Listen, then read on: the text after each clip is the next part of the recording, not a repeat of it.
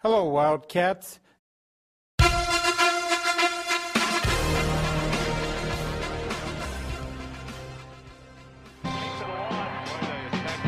It's a matter of time and it's a matter of stats.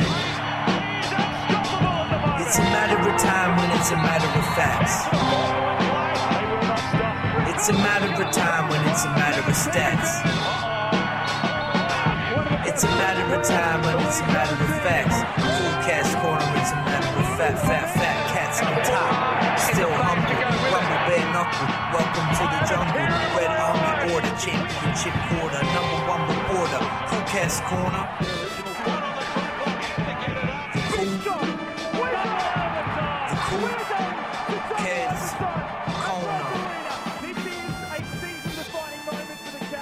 Hey, what's up, Cool Cats, and welcome back to the Cool Cats Corner for the last time in NBL 21. This is Mason, and I want to thank you all so much for joining me again. So, first things first, it's been a long, tiring season, as a lot of you guys have known, gone into the winter season as well, which has been tough competing with all those other amazing Australian winter sports.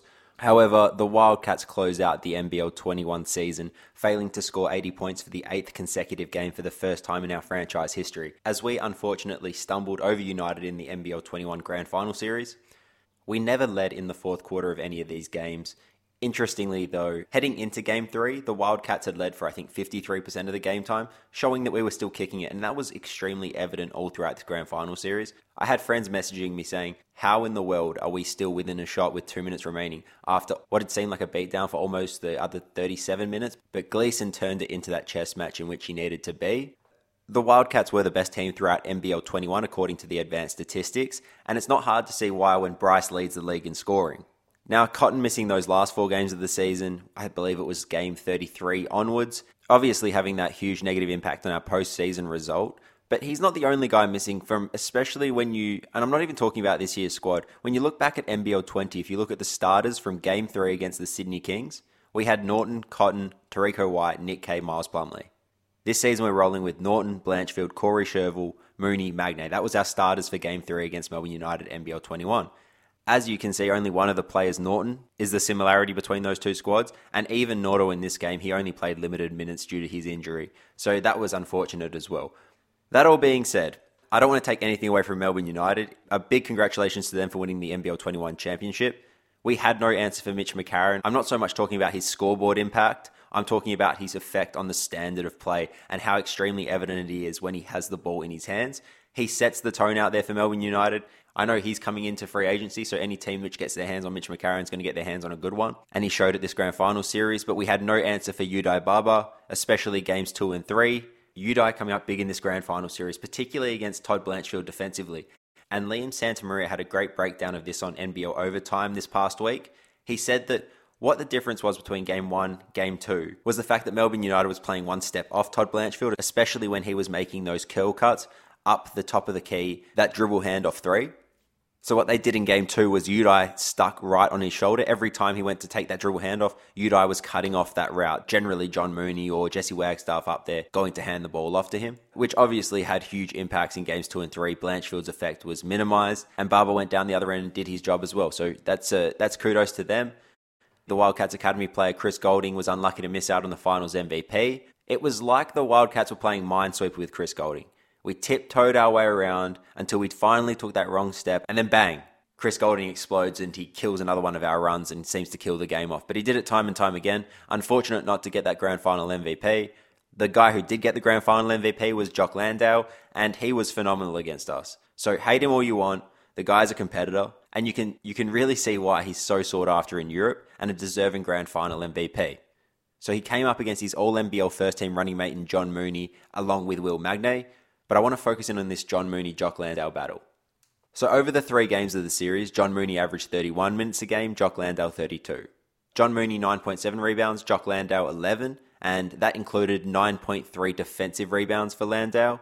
John Mooney getting after it on the offensive end with four offensive rebounds a game, which is pretty incredible. They had the exact same amount of assists, 2.7. John Mooney getting the upper hand in steals. They turn the ball over a similar amount throughout the games. Jock Landale, obviously a big, big impact inside, 1.7 blocks per game. John Mooney not being that shot blocker with only 0.3 blocks a game. And Jock Landale scoring 15 points, John Mooney 13 points a game. Comparing the two guys, you can see that Jock Landale had a better series. That's no doubt there. But all this talk that John Mooney was, you know, dominated and you have to send the double to Jock, all of this other nonsense which went along with it. I thought John, who is in his first professional contract, did an amazing job coming up against one of Australia's finest big men. And a guy, like I said, who is so highly sought after in Europe. That's big money player. And that shows you the quality we have in John Mooney this year. And another thing that I've seen and I've heard, and, and this seems to be the general sentiment amongst Perth Wildcats fans, and that is that Melbourne should have probably blown us out of the water a little bit more than they did. But this is where Trev is a much better coach than Vickerman because he turned this game into a chess match. On the season, the Wildcats averaged 74 possessions a game, which is the slowest of any team in NBL 21. Against Melbourne, we didn't travel too far away from the trend with 75 possessions. And the reason we did this is because the Wildcats needed to go slow. So when you have such a talent mismatch in regards to the squad and in regards to your current injuries, and I know Jack White is injured for Melbourne United, not taking anything away from that, but when you have so many injuries on a 15 man roster, which includes development players, when you take multiple pieces out, it has a massive, massive impact on the entire team. So you have to slow it down, and that's exactly what Gleeson did. And the reason he does this is because when you slow it down, you rely on fundamentals and you limit the potential for big blowout games. Think about it. The longer the game runs, the more possessions there are, if you think about it in that sense, the greater the talent mismatch will be evident when you look at the final score the more opportunities you give to the team which has more talent than the other team, the more likely they are to score. So that's why Trevor Gleeson suffocates the games, squeezes it out of all its possessions, and plays fundamental basketball. And that is Wildcats basketball. You chase offensive rebounds, you don't turn the ball over, and you shoot efficiently by getting to the free throw line.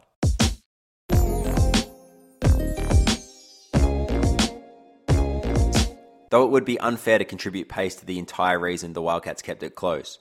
A big reason they kept it close was thanks to Kevin White at backup point guard. What an incredible postseason by Kevin White. I've touched on it the past few podcasts. He's faced some rough comments from the NBL and the Red Army as well throughout NBL 21, but steps up huge in this postseason. Game 1, 20 minutes, 10 points. Game 2, 28 minutes, 12 points. Game 3, 31 minutes, 14 points. The guy scored in double digits three games in a row, playing big minutes in important games.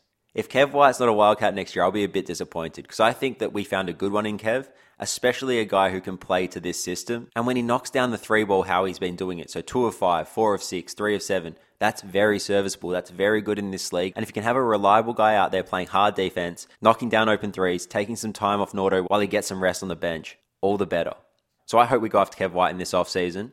And talking about this offseason, it's probably beneficial to have a look who's going to be on this NBL 22 Wildcats roster. So as of right now, we have four contracted players. Those being Bryce Cotton, who obviously signed a three year deal at the start of NBL 21. So we have him for NBL 22 and NBL 23. We have Luke Travers, who did the same. Todd Blanchfield signed on at the start of NBL 21 for two years, so we have him for next year. And there's a mutual option on Wani Swaka Lo Buluk this year. And I feel that Wani played some really good minutes in this final series, so I hope we pick up that option and we continue to roll with Wani.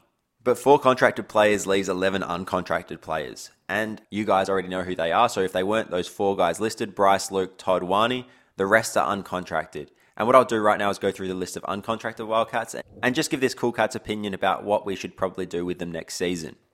So the first guy on top of the list, he should be, he has to be, his second all-time games played for the Wildcats this season. A huge, huge shout out to our guy Jesse Wagstaff, our captain. I thought he had an amazing season.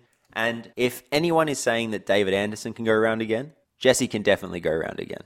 Wagstaff played 20 minutes per game this year. 20 minutes. For comparison, his last two seasons, NBL 19 and NBL 20, he played 15 minutes a game. And that was on seven less games than this season. This season, he played 41 games. And 41 games prior to this season was the most a team had played in the NBL in its entire existence. 41 games being played by the Western Sydney Razorbacks in 2004 and this year, obviously, the Wildcats and Melbourne breaking it with 42 games with that game three. And a quick shout out has to go to John Moon, who played in every single one of those games, breaking the record for most games played in a season. So, along with his NBL double double record, he can hold that record as well.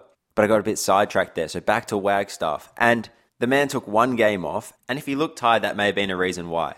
But the rest of his game, I felt, didn't show that. Jesse, in fact, shot his free throws at a career best rate of 89% this year, and increased his other statistics incrementally by the amount his minutes were increased. So casuals who say he can't go around again, I, I beg to differ. I'd love to have Jesse go around one more time for sure.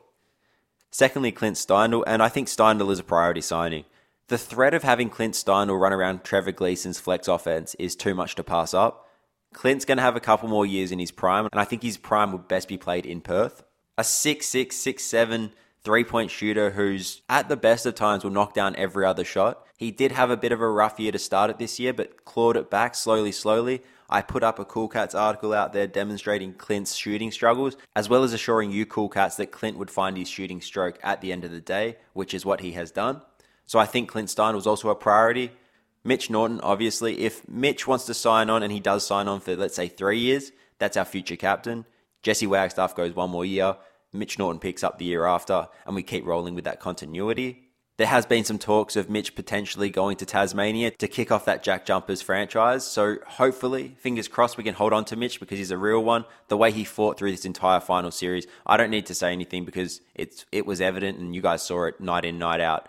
The minutes he puts on the court, uh, 100%, 110%. It's Damian Martin basketball, baby, and we got to roll with that. So keep him around. Kevin White, I just gave Kevin White a big rap, and, and I'm hoping that we do hold on to him as that backup point guard role.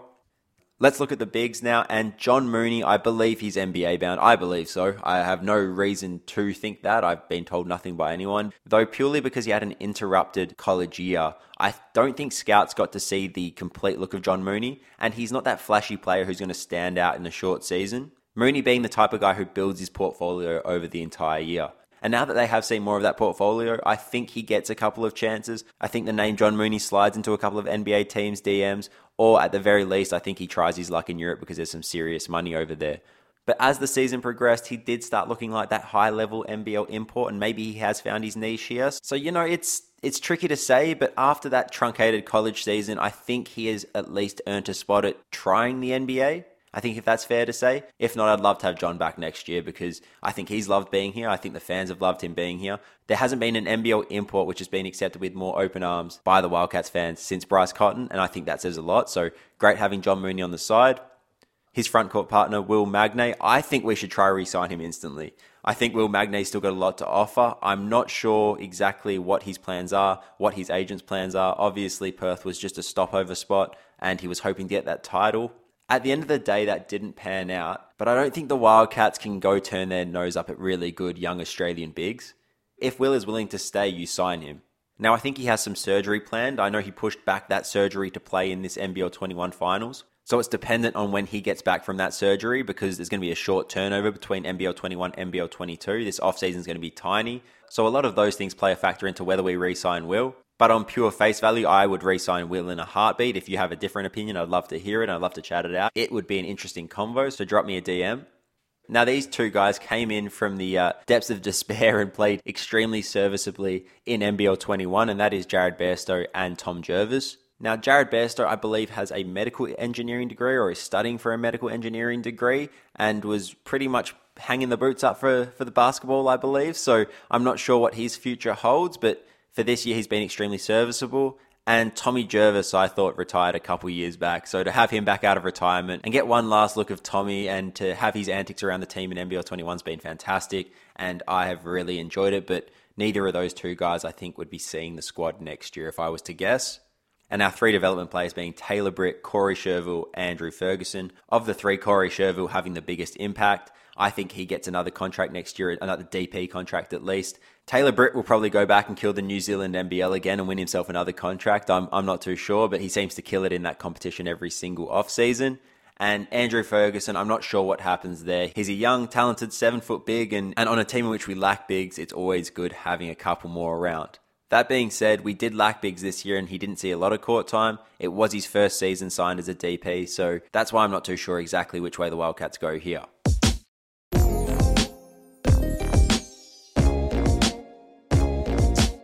But with all that said, how does that leave the roster looking next year? So, once again, roster construction is going to be hinged on Bryce's citizenship status. As we've heard time and time again, talking about flogging a dead horse, Bryce will become a citizen, we can sign an import, take his place, and this roster is going to look incredible. We're going to life hack the entire thing. Well, that's all well and good pending that citizenship approval. Until that point, I've discussed this with some cool cats out there, it completely hinders what we're able to do with our roster construction due to that unknown component of time. The longer the time goes with citizenship pending, the harder it is for Gleeson and the Wildcats to lock in and decide exactly how they want this roster looking for next season. And one thing we know about Gleeson is he hates leaving things to chance. So I'm sick about speculating on it all. Instead, this season I'm going to consider Bryce an import, and this is how I think the team would be shaping up next year. Our two import spots, considering no third import, and that's another thing. There's been no indication by the NBL what the roster construction is allowed to look like, so we're going to assume two imports again. Two imports, we go back around with Cotton and Mooney. NBL first teamers, I'm happy with that. Blanchfield will join them in the starting lineup in his second year of his contract. In his final year, so he's going to be playing for more money. Expect a big year from Todd Blanchfield next year. We have Travers building into a bigger role. Wani, I think we pick up his option. Norton, Steindl, White, Wagstaff, Magnay. One, two, three, four, five, six, seven, eight, nine. So nine. So that's nine out of the 11 fully contracted players already signed to our lineup in my hypothetical situation here. And I think that team goes around again and is phenomenal. I think our DPs, Shervill and Ferguson, I'm not sure about the other guys. I think, as per usual, and as is Wildcats' way, we'll add some new talent there as well. But the reason I've kept the lineup fundamentally the same is because this team won the NBL Cup. This team, when healthy, was the best offensive team in the NBL. The third best defensive team is coached by the NBL 21 Coach of the Year and has a three time NBL MVP. If injuries hadn't derailed this season, the Wildcats could easily be standing their champions this year. We could easily have that three-peat. Unfortunately, unlike in the past where Lady Luck has been in our favour, she really wasn't for the back end of this season on those final two roster positions, though, I will say we should target some wing position players. Because the more length, the more you can switch. We saw with Melbourne United, the better you can be defensively. You can see that in the modern game these days. If you can play one to four and then knock down shots down the other end and hold the opponent accountable, you are as good as gold in this league. Oh, that sounded a bit too much like Goulding. So I think we cotton on to the free agents this year, and I think we find the pieces which we need to really shake up Melbourne United next year because that team and their CEO of the year and their GM of the year and their franchise of the year that they want to award themselves, they're going to come out hot and ready to defend the championship in NBL 22. It's a little bit more tricky being the hunted. They tried it in NBL 19, we ran them down. Let's see if we can do it again in NBL 22. But a phenomenal season. I've enjoyed every single little bit of Perth Wildcats that I've got to watch this year. I've enjoyed engaging with all the cool cats out there. Subscribe and make sure you continue to follow along the Cool Cats socials because this off season I'm going to be releasing a few little podcasts. I'm going to try, fingers crossed, get a couple of players on the pod. That'd be pretty exciting, right? But hit that subscribe button and I guess we'll find out together. It's been one hell of a season, Cool Cats. Thank you so much for joining me this year. If it was just for this episode, if it's been for the entire time, you guys are truly superstars, and I, I really do enjoy bringing Perth Wildcats basketball to you guys. So, for one final time, peace and love from the Cool Cats Corner. This is Mason. Catch you for NBL 22.